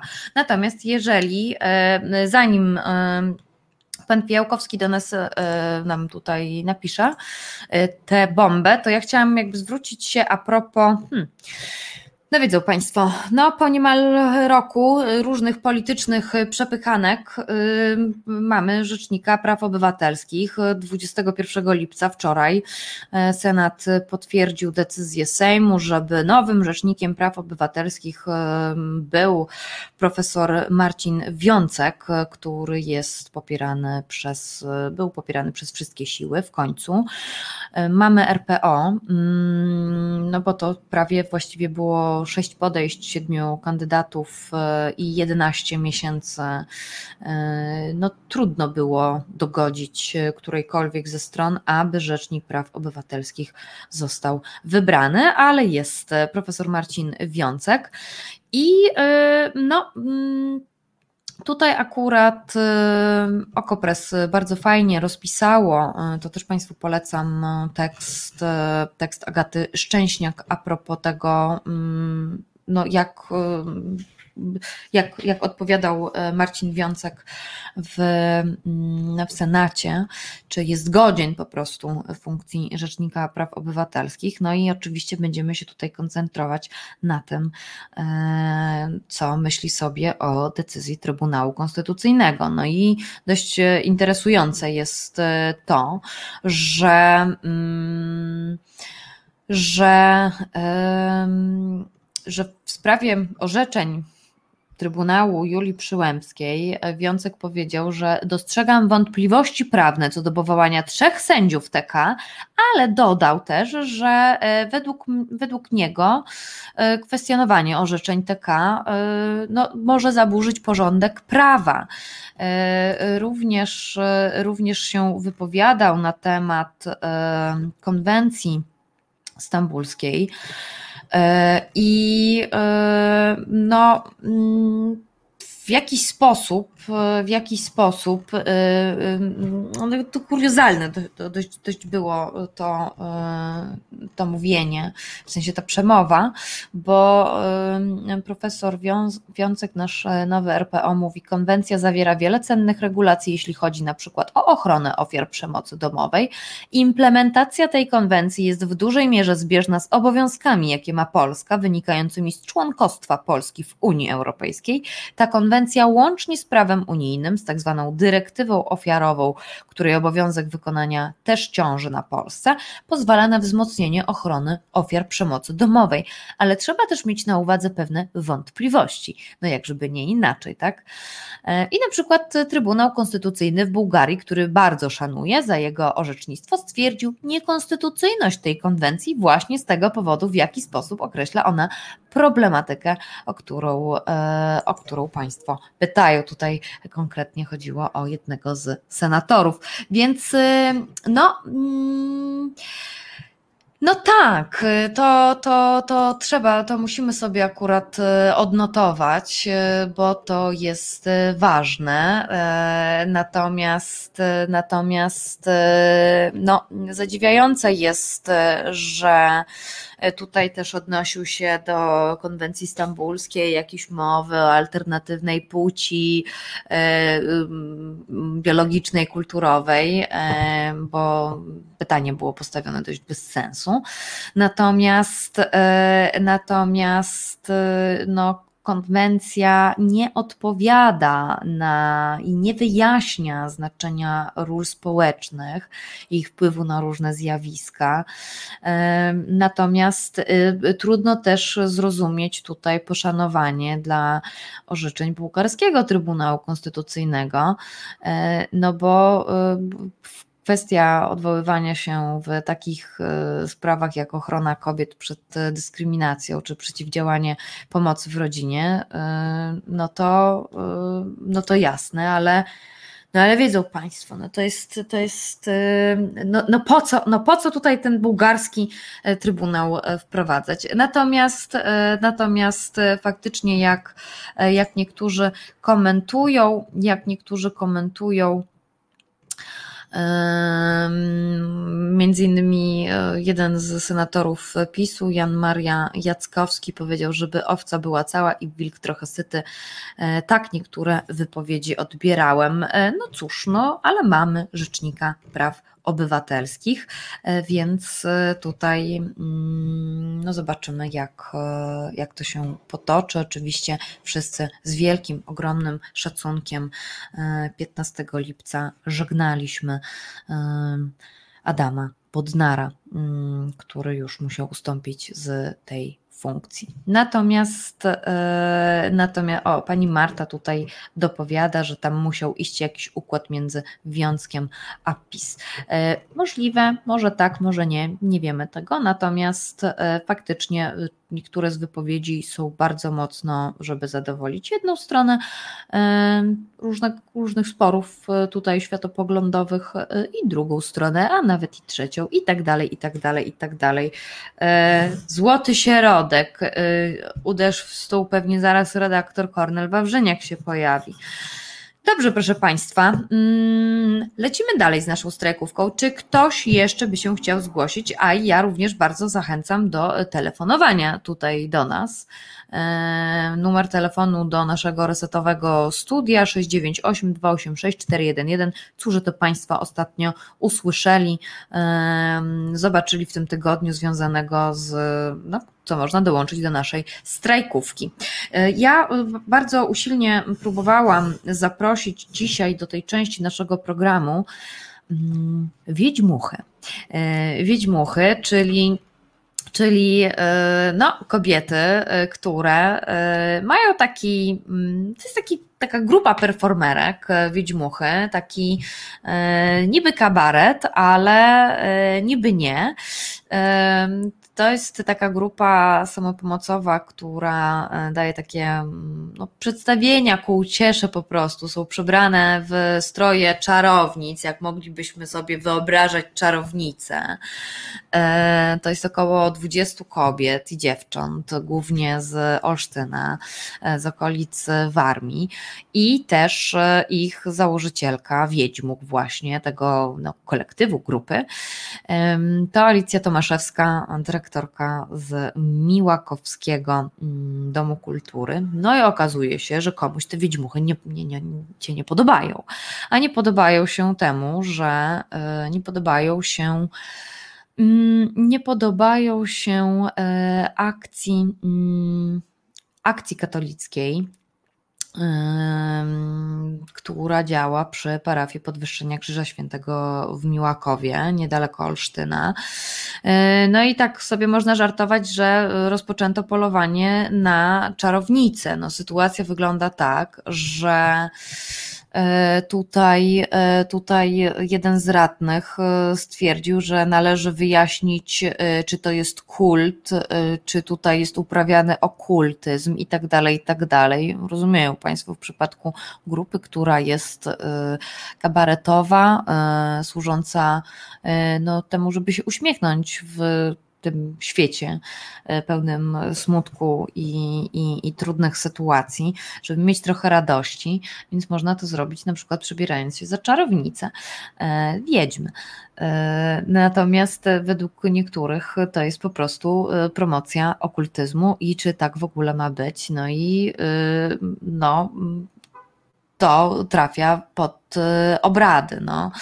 E, więc działająca przy Miejskiej Radzie Komisja Skarg, Wniosków i Petycji, tak to się ładnie nazywa, skarga akcji katolickiej w miniony czwartek, czyli 15 lipca mm, sprawę przełożono, ale cały czas należy ją po prostu gruntownie zbadać, czy faktycznie czy faktycznie, no nie wiem, no może wiedźmuchy pójdą na spalenie, na stos, e, podtopienie, dużo może być dla nich kar, więc e, wiedźmuchy, zachęcam Państwa do sprawdzenia, świetna, świetna, jest ta, świetna jest ta grupa i też jeżeli sobie Państwo wynajdą wiedźmuchę na przykład na takim medium społecznościowym, które się nazywa Facebook, to na ich stronie kobiety są naprawdę świetnie, ale świetnie ale świetnie, e, mają fantastyczny dystans do siebie, e, żartują i naprawdę bardzo pomagają, a poza tym mało tego, mało tego, e, opiekują się również sowami, jak to na czarownicę przystało. Proszę Państwa, ja jestem akurat w trakcie no co tu dużo będę mówić? No jestem w trakcie e, odmurzania się e, po różnych swoich aktywnościach zawodowych, więc oglądam w tej chwili Harry'ego Pottera. Przypominam sobie, jak to było. E, wielu absolutnie rzeczy nie pamiętałam, więc jak zobaczyłam te Wiedźmuchy i tak sobie myślałam, ja przecież tego, tego Harry'ego Pottera teraz oglądam, tak dla rozrywki, dla całej rodziny przecież, no to, no to jak zobaczyłam ten post o sowach i wspieraniu ich, to po prostu mi się tak fajnie zrobiło i tak, tak miło, i że się uśmiałam, więc jakby. No co poradzić? No, radni, no, no, no to jest stwarzanie jakichś takich sztucznych, sztucznych, sztucznych e, problemów. E, Sińsiul dopytuje, czyli Kraśnik w, Miałko, w Miłakowie. E, może być, może być. Natomiast, natomiast Natomiast pan Piotr, Piotr, przepraszam, Piotr dzwonił do mnie e, w ostatnim programie wtorkowym w zastępstwie za Karolinę Rogaską e, a propos cnót obywatelskich, e, więc zarządził, że nie mogę już mówić pan, chociaż, chociaż no tak, to wychodzi tak mi po prostu naturalnie, aniżeli na ty. Więc proszę wybaczać, jak się zagalopuje. W każdym razie Piotr Strychalski pisze, wiedźmuchy namieszały, nieopatrznie ktoś, ktoś chcąc zaszkodzić je spopularyzował i bardzo dobrze i to jest bardzo częsty taki właśnie błąd, bo wszyscy e, myślę e, wiemy, że to jest e, to jest żart i trzeba się po prostu śmiać, a ktoś sobie to bierze po prostu, no, no, no nie ma poczucia humoru, a przecież z tego jak mi raczej wiadomo, no, obywatele Polski są raczej krajem, który bardzo lubi się śmiać i żartować z absurdów e, rzeczywistości. Pan Mateusz dopowiada, tymczasem wiedźmuchy są podejrzewane o obycie wiedźmami i praktykowanie okultyzmu. Dokładnie tak. E, tak, więc, więc to to. Pan Marek jeszcze dopowiada, to w pisie tych czarownic by trochę było, mogą polowanie zacząć od swoich. E, no, ale to czarownice są przecież okej, okay, no, bez przesady, jakby czarownica wcale nie jest, dlaczego, tak, Panie Marku, to tak zabrzmiało, jakby czarownica to było coś złego. Absolutnie nie, czarownice są super. Jak mówiła, a propos znowu cnót niewieścich, doktor, doktora Katarzyna Kasia, e, ona mówi, że wolałaby cnot wiedźmie, wiedźmowe, e, aniżeli niewieście, bo niewiasta nie wie, a wiedźma wie, dlatego ta wiedźma jest po prostu zagrożeniem e, w jakiś sposób. Natomiast, natomiast, bo tutaj już jeszcze chcę się odnieść do tego, co, co pisze Robert Jakub, czyli mm, co z tym wpisem w dzienniku urzędowym z dnia 19 lipca. Jak rozumiem, Robercie Jakubie, chodzi ci o e, homofobusy ale nie przyglądałam się akurat, jak to zostało rozwiązane. Wiem, że chyba dwa czy trzy dni temu w Warszawie znowu doszło do blokady, e, ale nie jestem tego do końca pewna. Nie, nie przygotowywałam się z homofobusów e, akurat, więc e, jeśli tak, to tutaj proszę czynić obywatelskie mm, mm, dopowiadanie i tak jak pani Bożena Breczko wcześniej w przypadku statystyk policyjnych e, a propos gwałtu, kiedy rozmawialiśmy właśnie o tych dwóch przypadkach aborcji e, przez właśnie ze względu na czyn zabroniony w 2020 roku, więc proszę sprawdzać, proszę sprawdzać, bo ja mam Państwu jeszcze inne rzeczy do powiedzenia. Natomiast o, pan Piotr Piotr pisze, przeżyjemy. Dobrze, dobrze, uf, uf, uf, uf.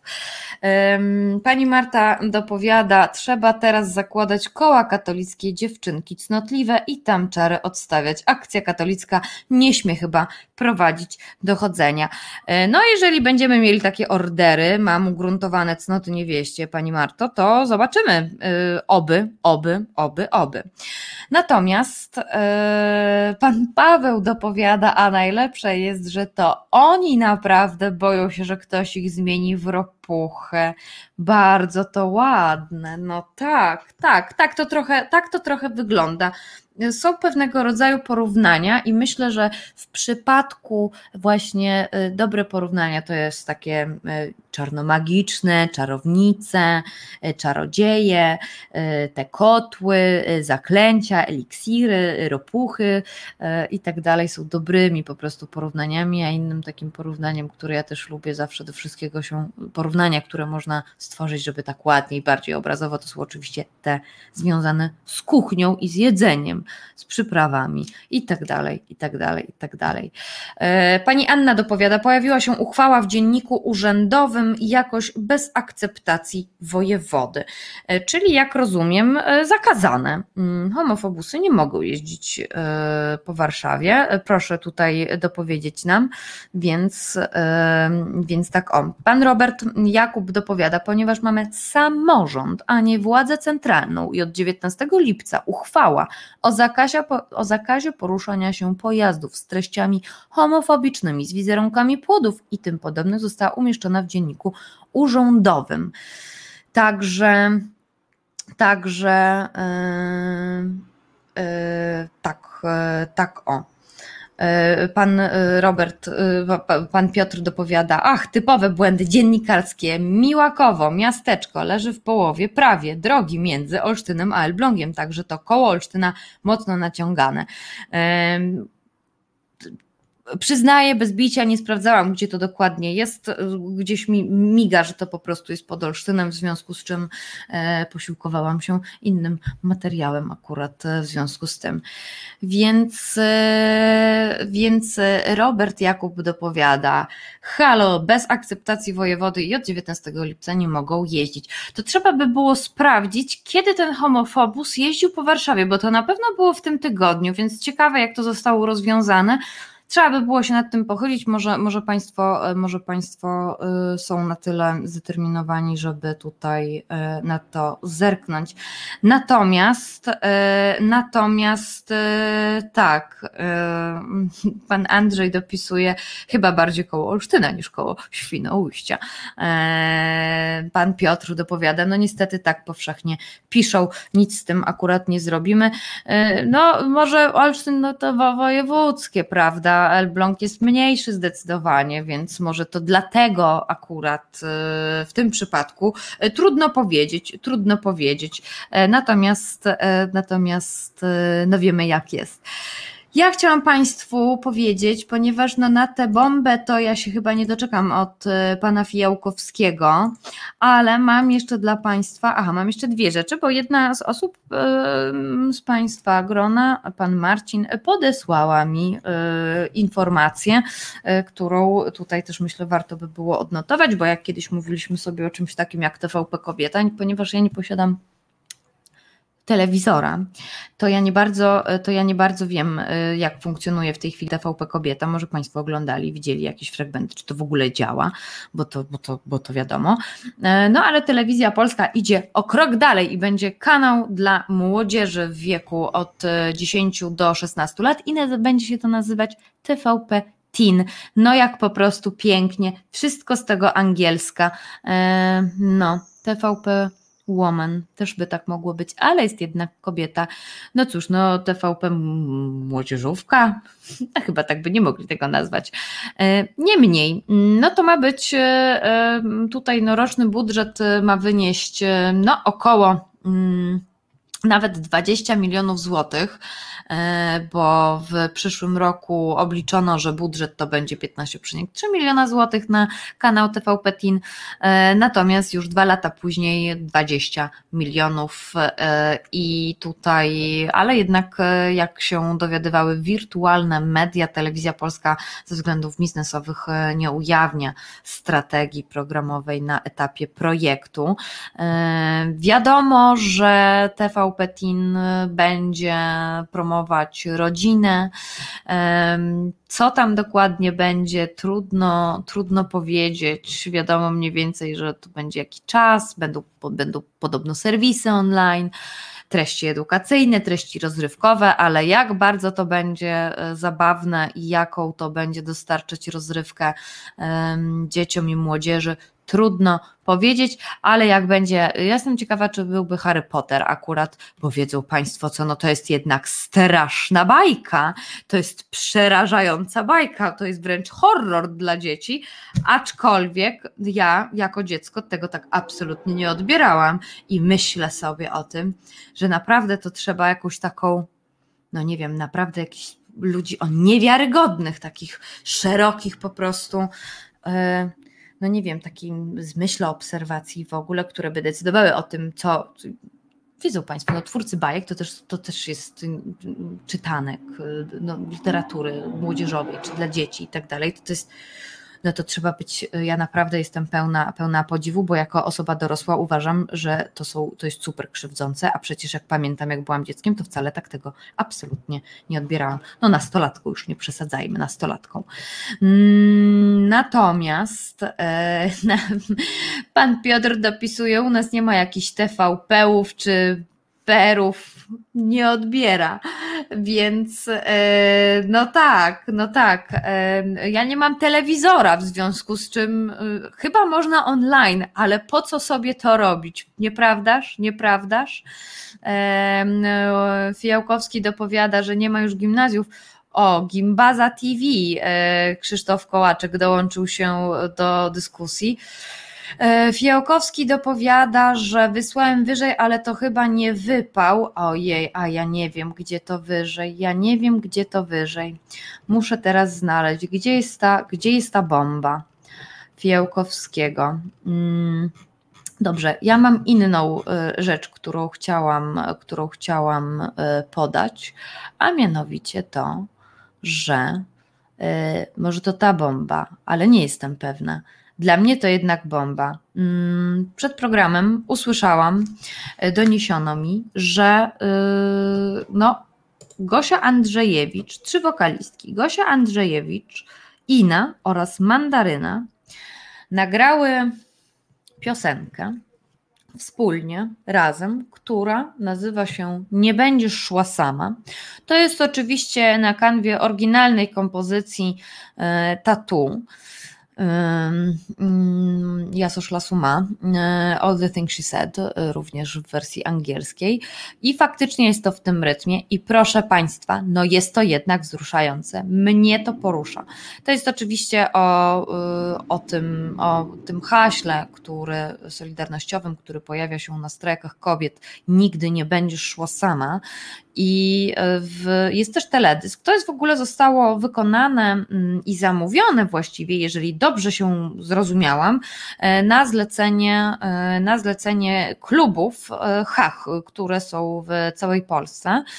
Mm, I to jest no, nic tam zaskakującego jako tako nie ma. Tekst nie jest jakiś niewiarygodnie głęboki i, i w ogóle, natomiast, natomiast e, no, chciałabym, żeby to leciało w radiu. To by było takie fajne. E, Poza tym polecam Państwu też do zobaczenia teledysk, bo są tam, e, no, w teledysku są materiały ze strajków w, z Wielkopolski, e, jest Szczecinek, jest Wrocław, jest Poznań, jest Podhale, jest też Kraków, więc jest oczywiście Warszawa. Oczywiście mówię dlatego, że są e, akurat z drona zdjęcia te, które obiegają cały świat świat przy y, rondzie praw kobiet, y, jeszcze rondzie Dmowskiego, gdzie jest te no po prostu no, tysiące, dziesiątki tysięcy protestujących, którzy przyjechali z całej Polski e, po to, żeby, żeby protestować. Także bardzo Państwu polecam. Może się Państwo znajdą na przykład w tym materiale. W każdym razie, w każdym razie, no mnie to tak jakoś bardzo mocno, tak drgawe mnie wszystko i, e, i to jest właśnie, mm, to Państwu polecam. Może, no nie wiem, bo jednak tutaj ta muzyka to nie jest taka u nas w resecie jeszcze tak mocno skomercjalizowana. Może na przykład trzeba, powinniśmy napisać petycję do tego hachu, żeby nam dali jako e, śpiewającą Gosię Andrzejewicz, e, Inę i, e, i Mandarynę które, e, które tutaj śpiewają, solidaryzują się ze strajkiem kobiet. Jest taka piękna, czerwona błyskawica w tym teledysku. Natomiast e, okazuje się, bo jak Państwo może pamiętają, a może i nie, ja przecież również lubię czytać komentarze. E, wręcz się w tym e, no, czasami katuje. Natomiast no, są różne, różne tutaj komentarze. No niektórzy tutaj, że zajechało tatu, inni, że mm, inni, że nie spodziewali się urywek ze Szczecinka w teledysku, inni, że jest moc, że jest siła. E, natomiast e, oczywiście, e, oczywiście są również komentarze, pod którymi też myślę, że teraz dołączać do strajku kobiet dla niektórych to może być dość wygodne, kiedy się to już przelało bardzo mocno przez jesień, przez zimę. Mm, i ktoś skomentował, że to jest spóźniona piosenka o jedyne 9 miesięcy albo i więcej. Więc jest to dość przykre, natomiast i tak polecam Państwu uwadze. E, ja jednak też bardzo lubię, e, Państwo wiedzą, mm, Kagiumę i e, ich wersję polskiej Madonny e, ze słowami Agnieszki Osieckiej, która jest no przepiękną i bardzo smutną piosenką i cały czas bardzo, bardzo mocna, mocno aktualna.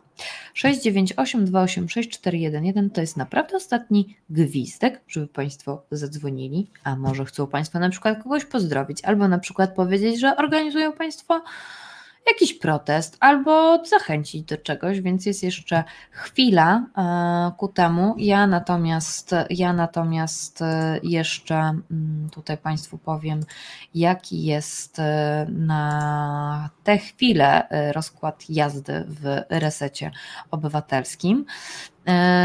Już jakby za chwilę połączą się Państwo z Aliną Czyżewską, która e, nie wiem akurat, co ma dzisiaj w programie, e, ale zakładam, że znowu będą Państwo z Aliną obywatelować, bo program Kto pyta, ten rządzi i że no, ja strasznie lubię to. Wiedza to władza, to jest takie. Dzisiaj akurat przysporzyliśmy sobie sporo argumentów, sporo argumentów e, nowych do mówienia o tym, że aborcja i prawo do legalnej, termowej, bezpiecznej aborcji, aborcji jest, e, jest niezbędne nam jako społeczeństwu.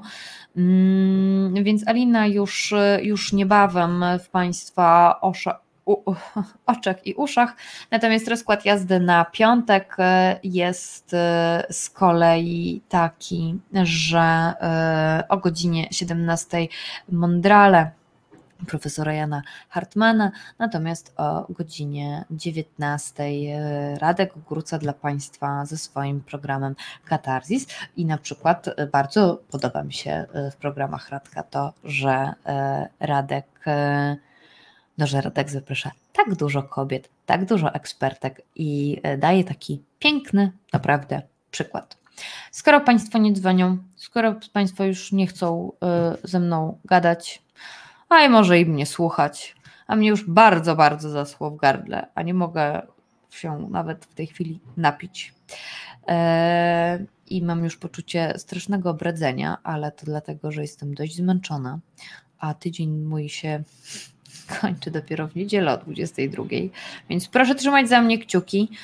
Bardzo Państwa ściskam, bardzo Państwu dziękuję, że Państwo ze mną byli. No i zapowiadam, że w przyszłym tygodniu, bo już to jest ustalone, w przyszłym tygodniu, yy, i halo, czy jest na sali pani Bożena Breczko, bo w przyszłym tygodniu rozmawiamy o feminatywach. Więc yy, proszę tutaj się zbroić w argumenty przeciwko feminatywom. E, a my e, razem, razem z naszą gościnią e, będziemy udowadniać, że feminatywy to jest to, czym język polski podążać powinien.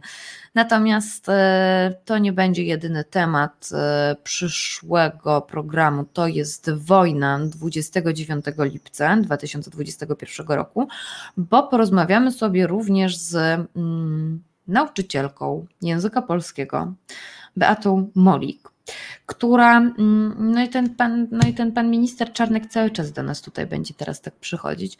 Porozmawiamy sobie o, o takich naprawdę palących problemach polskiej szkoły, o których nie możemy e, zapominać, szczególnie w trakcie wakacji. Bo podobno istnieje taka groźba, że jak 1 września dzieci, nasze dzieci wrócą do szkół, to nie poznamy szkoły takie są obawy. Dlatego o tym porozmawiamy sobie właśnie z Beatą Molik. Więc w przyszłym tygodniu feminatywy i szkoła. Więc e, proszę pamiętać o programie To jest wojna. Proszę pamiętać o resecie obywatelskim. E, no i, no, i, no, i, no i cóż, e, Robert Jakub dopowiada protesty przed MEN o odwołanie Czarnkatbanka, protest Warszawskiego Stowarzyszenia Lokatorskiego, nie mówiąc o Marszu dla Wolnej Białorusi. Tak, też było w tym tygodniu, zdecydowanie. Sporo tego, naprawdę sporo się tego dzieje, więc proszę Państwa, m.wozniak.małparesetobywatelski.pl Propozycje tematów proszę pisać. Szanowna Marto, na przykład, żeby było miło. E, albo siema, żeby było tak normalnie. Więc e, proszę słuchać propozycje, bo może trzeba jeszcze o czymś w, w programie To jest wojna opowiadać. E, a ja też lubię znać od Państwa tropy, to mi ułatwia też trochę pracę, a już szczególnie jeśli będą Państwo podawać propozycje nazwisk ekspertów bądź ekspertek. Bardzo Państwu dziękuję. Proszę e, pamiętać o wspieraniu Resetu Obywatelskiego. Więcej informacji na resetobywatelski.pl. Ja nazywam się Marta Woźniak.